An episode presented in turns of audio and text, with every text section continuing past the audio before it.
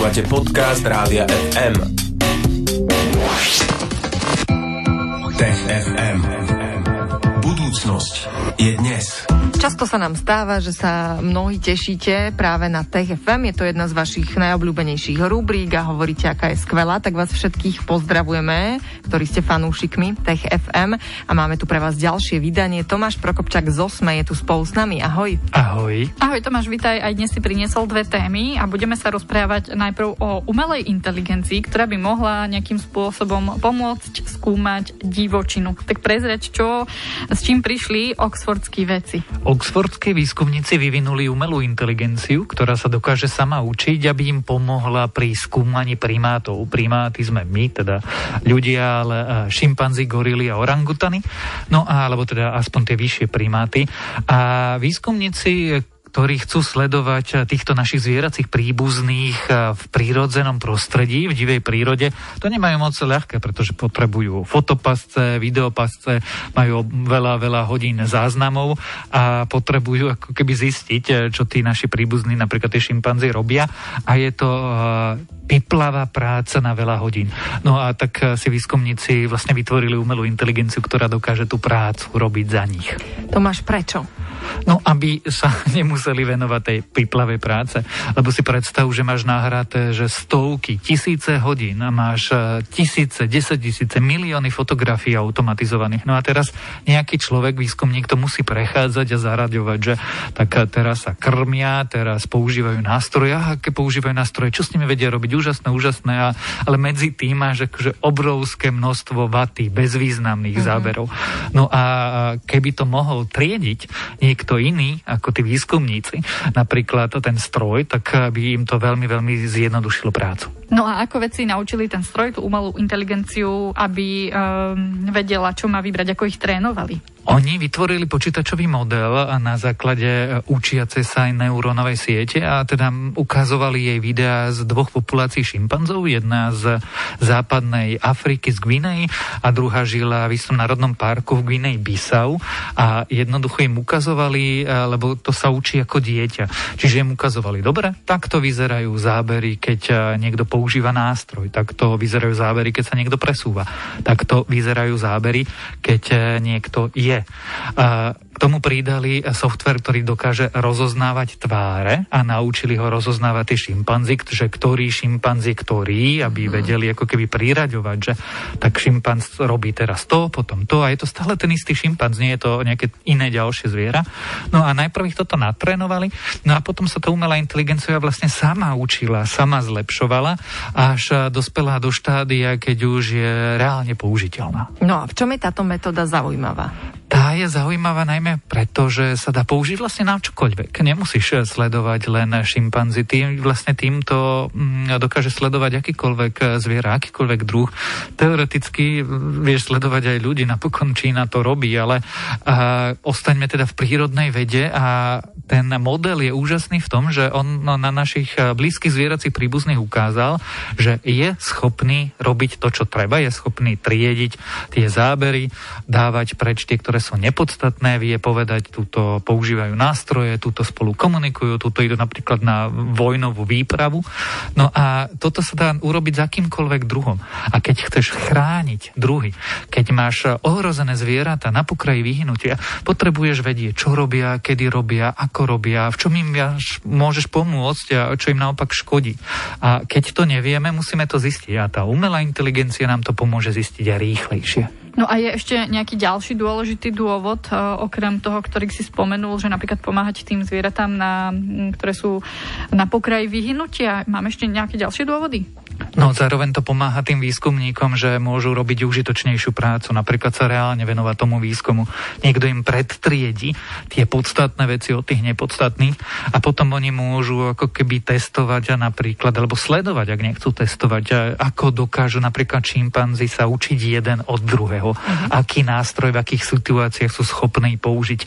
A nemusia sa prehrabávať akože tisíckami zbytočných videí, ktoré vlastne vôbec nesúvisia s tým e, predmetom výskumu, čo v preklade znamená, že by sa mohol antropologický výskum e, zrýchliť, mohol by sa behaviorálny výskum zrýchliť, e, samotný výskum biológií a teda sledovania správania sa akýchkoľvek tvorov by sa mohol zrýchliť. A k čomu povedie, no tak to neviem, ale uvidíme za chvíľku. No a už je to teda aj v praxi, Tomáš? Alebo ešte to iba teraz nejako, hovoril si, že už trénovali, tak trénujú ešte, alebo už to naozaj používajú? Teraz výskumníci odpublikovali štúdiu, ktorá opisuje celý ten model, tú umelú inteligenciu, čiže už ju v praxi používajú, ale nemyslím si, že je nejak veľmi rozšírená. Teraz vlastne vo vedeckej komunite predstavujú, že aha, urobili sme takú úžasnú vec, je na vás, či sú budete naďalej e, venovať a či ju budete používať. No, tak držíme palce vedcom, nech je ich práca uľahčená a nech e, možno aj tento nástroj používajú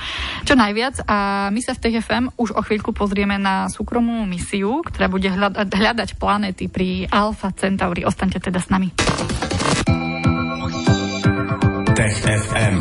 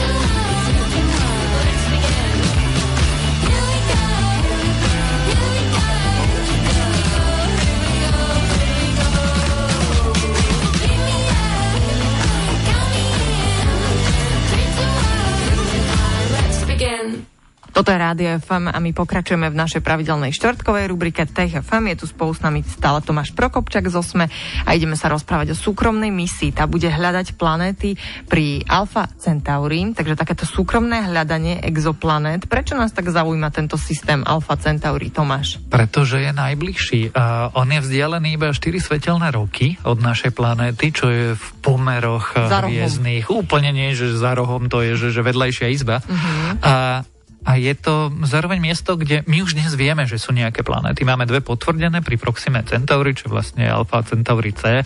A tušíme, že pri tých ďalších dvoch hviezdach, lebo Alfa Centauri je v skutočnosti systém troch hviezd, trojhviezda, tak tušíme, že sú tam pravdepodobne ďalšie nejaké telesa, ešte nie úplne potvrdené, ale pri každej poznáme aspoň jedného kandidáta na exoplanetu. No a je to blízko. Jedna z tých hviezd e, pripomína naše Slnko, aj sa podobne správa. No čiže ak by e, bola tam obyvateľná zóna v planéta rovnaká ako Zem, tak e, je to dobrý kandidát poprvé na pozorovanie, ale aj na ves vesmírny výlet k tomuto hviezdnemu susedovi. No tak sa ešte pozrime na tie exoplanéty. Tomáš, čo to vlastne je? Exoplanéta je každá planéta, ktorá je mimo našej planetárnej sústavy. Čiže je, je to teleso, ktoré obieha inú hviezdu a my už dnes ich poznáme, že tisícky a tisícky. Ešte pred 30 rokmi sme netušili, že existuje čo je len jedna, teda tušiť sme asi tušili, ale nemali sme žiadne potvrdenie. Ale od 90. rokov začali astronomovia objavovať takéto objekty a dnes už vieme o tisíckach potvrdených exoplanét a o mnoho väčšom množstve tzv. kandidátov, ktorých ešte treba potvrdiť. No a Proxima Centauri, tam sú dve, najmenej, myslíme si, že viacej, ale teda najmenej. A pri tých ďalších dvoch hviezdach, pri Alfa Centauri A a B, ktoré sú veľmi blízko pri sebe, oni okolo seba krúžia asi na vzdialenosť medzi e, Zemou a Uránom, čo sú na hviezdne vzdialenosti, že susedia. Tak tam si myslíme, že by mohli byť telesa vhodné na skúmanie. No a teraz táto nová misia sa tam nielen chce pozrieť e, ďalekohľadom a ten ďalekohľad by mal byť umiestnený vo vesmíre, ale veľmi zaujímavé na nej je aj to, že vlastne je to prvá takáto vedecká, čisto vedecká misia, ktorá bude pravdepodobne financovaná zo súkromných peňazí. Uh-huh. No tak by si na to mohol aj trošku podrobnejšie uh, objasniť, čo presne vedci navrhli a možno aj, že kto je ten bohatý súkromník. Tí bohatí súkromníci je vlastne taká tá breakthrough initiative, tá iniciatíva, ktorá chce načúvať a hľadať mimozemšťanov. Mm. Oni sponzorujú sety, sponzorujú ako keby nejaké vedecké uh, projekty a hovoria, že tak v budúcnosti by sme chceli uh, sa dostať niekde ďalej ako len z našej planéty. A tieto peniaze sú súkromné. Je to jeden ruský oligarch, ktorý do toho leje stovky miliónov. No a samozrejme, že za týmto novým projektom, ten teleskop sa bude volať Toliman, pretože to je prezývka jednej z tých Alfa Centauri, konkrétne Alfa Centauri B sa prezýva Toliman.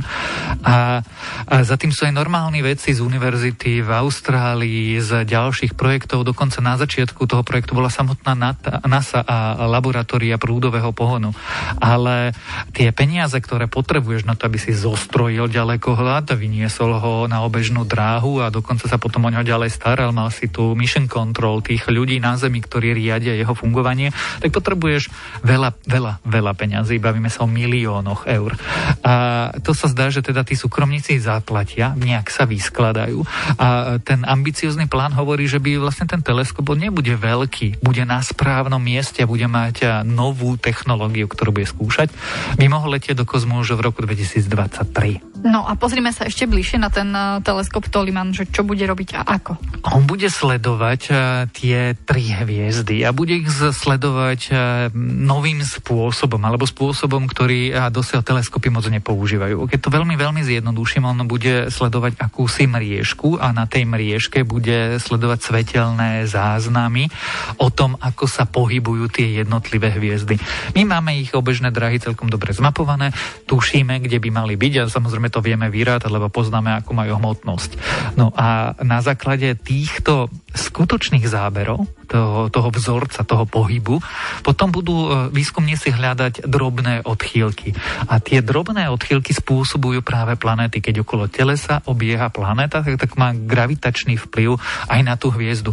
Jednoducho maličký kúštik bude inde, ako by mala byť, keby tam tá planéta nebola.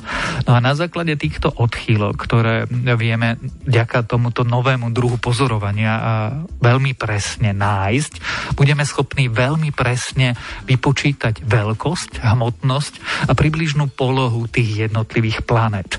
No a ak medzi nimi nájdeme planétu, ktorá je v správnej vzdialenosti a veľká ako Zem, tak máme bohovského kandidáta na to, aby sme tam raz najprv namierili teleskopy a potom vyslali vesmírnou misiu. Uh-huh. A čo je vlastne cieľom? V čo dúfame alebo čo sa chceme dozvedieť? Vedci dúfajú, že dokážu predpriediť uh, tie hviezdy jednoducho zistiť, či tam vôbec tie exoplanéty sú a teda je to hviezdna sústava, ktorá je pre nás zaujímavá. Myslia si, a väčšina teda výskumníkov si myslí, že niečo zaujímavé tam bude, pretože prečo by nebol.